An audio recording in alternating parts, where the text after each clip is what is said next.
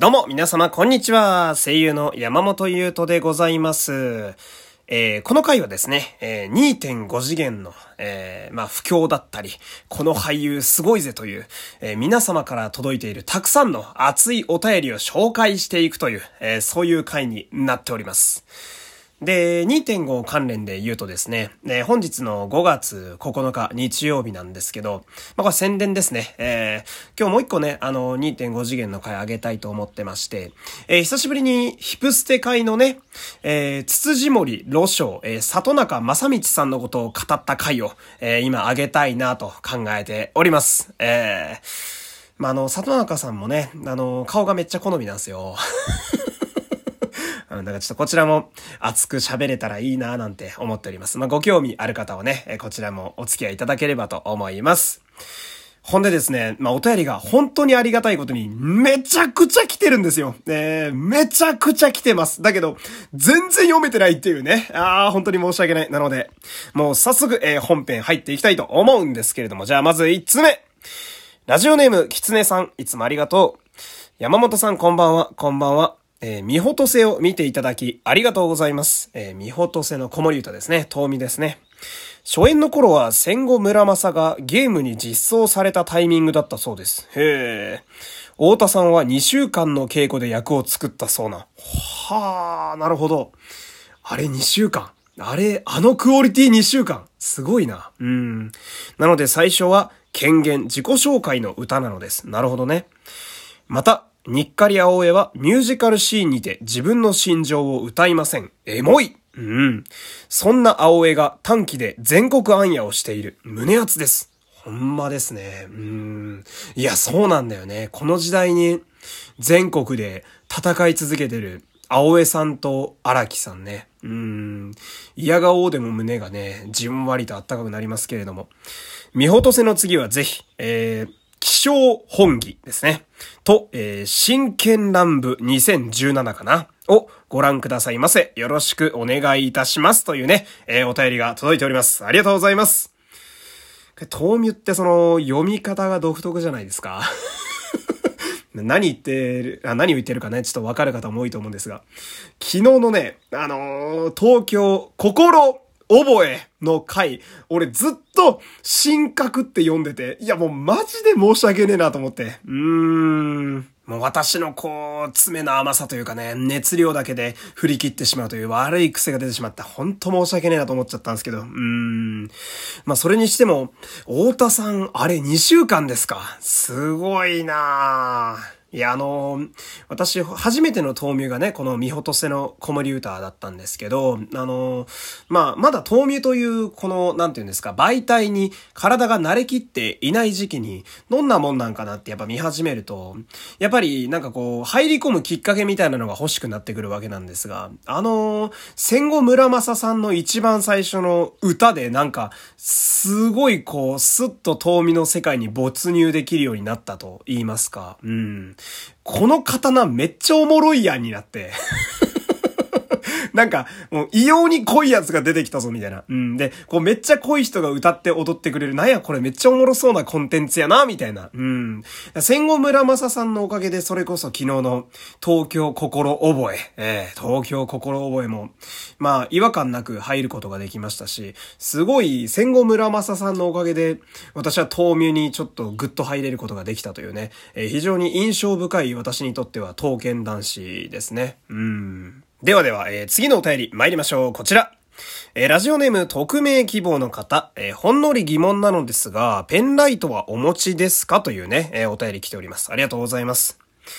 あの、私、なんでしょうね。その現地で見た2.5次元がですね、えー、まだヒプステトラック2リプレイしかないんですよ。もう私にとってはもう忘れられない最高の思い出として残ってるわけなんですが。なので、その舞台のあのペンラはまだ持ってないんですけど、唯一うちに1個だけペンラがありまして、それがその、あの、ボーイズメンというね、あの、名古屋のアイドルグループ、ね、彼らの武道館の初公演の時のペンラだけうちにあるんですよ。もう5年、6年ぐらい前のあの、話なんですけどね、それね。うん。まだ祭りナインが祭りナインっていう名前じゃない時に、めちゃくちゃ私、ボイメンにドハマりしておりまして。まあ、それもね、仮面ライダーからハマってった感じなんですけど。うん。だから、その、全然関係ないけど、ボイメンのペンライトをそれこそ心覚えの時は振りまくってましたね。えー、あのペンライトってなんか俺すごいいい文化やなと思って。まあ、それこそ、私はサミダレ号さんの動きに合わせて、あの、家で一人でね、えー、振ってたわけなんですけど、なんだろうな、その、まあ、今のこの時代ってその、声が出せないっていう時代になってしまったわけじゃないですか。で、まあ、簡単にコーレスもできなくなっちゃった時代ですけど、そんな中でも、まあ、拍手やったりハンドサイン、まあ、ヒップステやったら拍手とハンドサインですけど、あの、ペンライトってやつは、振ってるだけでこう、我々ファンの熱量というか、込み上げてくるものをこう、演じてる演者さんたちに、ダイレクトに伝えることができるっていう素晴らしいアイテムやなと思ってね。うん。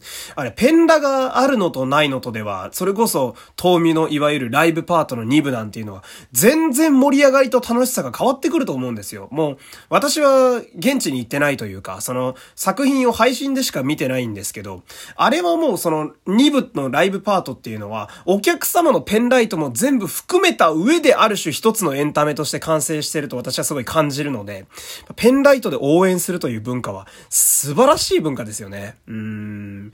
いいもんやなと思いながら家で楽しくやってましたけどね。うん。じゃあ次のお便り行きましょうか。こちら。ラジオネーム、七森さん、ありがとう。文ある、えー、文豪とアルケミストですね。文あるは作風、括弧、詩、短歌、俳句、大衆文学などによって武器が変わります。うん。詩人が銃をぶっ放す姿は圧巻、いい意味でエキサイトしていますというね、えー、お便りが届いております。ありがとうございます。はあ、なるほど。今ちょっと腑に落ちたところがありますね。これ、文豪とアルケミストって、あの、リスナーの方からすごいおすすめされまして、平野亮さんっていうね、あの、主役の太宰治を演じてる方のお芝居がほんまにすごいんで、見てくださいと、えー、わざわざプレゼントを送ってくださったリスナーの方がいらっしゃって、で、私はそれで初めて、えー、そのの世界に触れたわけなんですけど、その、文あるもね、キャラデザがめちゃくちゃ良くて、うん。で、なんか、それぞれ文豪たちがなぜか武器を持ってるんですよ。まあ、戦うんですけど。うん。で、そうするとその武器が結構、キャラクターの性格とかが武器に反映されてるなと思って。例えばその、太宰治って、めっちゃめんどくさいんですよ、あいつ。すごい情緒不安定で、だからこそ、なんか武器が大釜っていう巨大な釜なんですけど、あの、まあ、絶対剣みたいなストレートな武器にはならないだろうな、みたいな。槍とかそういう、わかりやすい武器ではなくて、釜っていう、ある種ちょっと変化球なのになるのがすごい頷けたりとか、あと、武者の工事とかがいる、あの、流派は、みんな武器が剣なんですけど、みんなすごくまっすぐなんですよ。衣装も真っ白で。だから、まあ、こいつらは剣だな、みたいな。で、ストーリーテイラーとして出てくる江戸川乱歩は武器が無知なんですけど、かき回す役割としては、まあ、確かに武器無知になるな、みたいな。そういうとこがすごい面白いな、アクションゲームみたいだなと思ったんですけど、流派で決まってたんですね、文学のスタイルで。なるほど、なんか、あー、なるほどなって、やっぱ深いですね。うん。これ2.5次元私面白いなって思うのが、やっぱ衣装とかそのキャラ設定がパッと見のビジュアルで凝ってる部分に随所に見られたりなんかすると、それだけでこう、心がつかまれるというか、世界に入れるっていうところがあるんで、なるほどね。今の話でなんか俺、すごい、すげえなるほどってなってますわうん、これ以上の単語が今出てこないんだけど、すごく納得今してますね。ありがとうございます。では、次のお便り参りましょう。こちら。ラジオネーム、ナモさん、ありがとう。方針演技を送ってくれたリスナーさん、ありがとうっていうので、涙の顔文字がめっちゃ書いてますね。ありがとうございます。そう。ね、方針演技もですね、同じく平野亮さんが宿敵役、対抗棒かな？違うな、えー、敵の役で出てて、うん。で、その、まあ、これも見てくださいと、えー、同じように熱量の強いリスナーの方から、えー、プレゼントいただきまして、で、今日時間あるんで、え方針演技も見たいと思ってましてね、え良ければ、まあ、こちらの感想会もね、どっかであげたいなと思ってるんで、まあ、聞きに来ていただければ、え私自身もすごく楽しみにしております。では、えー、次で最後ぐらいかなもう一ついけるかなラジオネームミミさん、えー、ありがとう。こんにちは、こんにちは。トーステ遺伝唯一現地感激した作品で、青木仁さんの六つの髪のかっこよさに語彙を失い続けた景色は未だに脳裏に焼き付いています。わかるかっこいいよね。うん。南海先生の罠ミュや、えー、っと、えー、カラスのタチの達観した雰囲気も、えー、人間楽しんでるなとニコニコした気持ちになりましたし、休憩時間に、す、すみつーと叫んだことも懐かしいです。いや、そうだね。ほんとそうなんだよね、あれ。あれも面白く、脚本がめっちゃ面白いんだよな、遺伝ってな。うん、ぜひぜひ見てほしいですね、皆さんもね。えー、今日は山本さんのラジオの好きなところを、えー、書いておきます。ありがとう。1、声が好き。ありがとう。2、12分が聞きやすい。うん。えー、3、毎日更新されるので毎日楽しみが待っていて嬉しい。ありがとう。4、わかるの共感が詰まっていてわかるってなれることが楽しい。ありがとう。5、とりあえず褒めてくださる。うん。6、イケメンが好き。7、興奮している時のテンションの高さが笑える。8、低い時のテンションも身近に感じてほっとする。9、生配信の時の友達の家感が癖になる。10、今後も応援したい。ラジオを通して山本さんのやりたいこと、楽しいことが広がりますようにというね、非常に熱いお便りが来ております。ありがとうございます。えー、そうですね。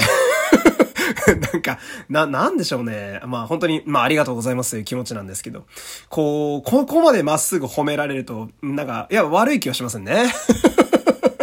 ありがとうございます。皆さんもね、えー、ぜひぜひ私を甘やかしていただいて。で、これ、トーステの遺伝はめっちゃおもろかったんすよね。六つの神の青木仁さんが、まあこれは遺伝の感想を書いても散々喋ったんですけど、めっちゃ主人公なんすよ。もうずっと笑顔を絶やさなくて心が強い男として描かれていて、で、あの、青木仁さんのアクロバットも素晴らしくてね、うん。あれ、多分初見、トーステ初見の人にもお勧めしやすい作品なんじゃないかなと思いますね。ある意味独立はしてるので、まあ、三日月の話とか出てきますけど、うん、すごくいい作品やなと今でも思いますね。えー、こんな感じでしょうかね。まあ、まだまだね、お便り実は皆さんからあの、たくさん残ってるんで、えー、またこういう、えー、回を作ってたくさん読みたいと思っております。今後もね、お便りお待ちしております。えー、山本優斗でございました。ここまでお付き合いありがとうございました。さよなら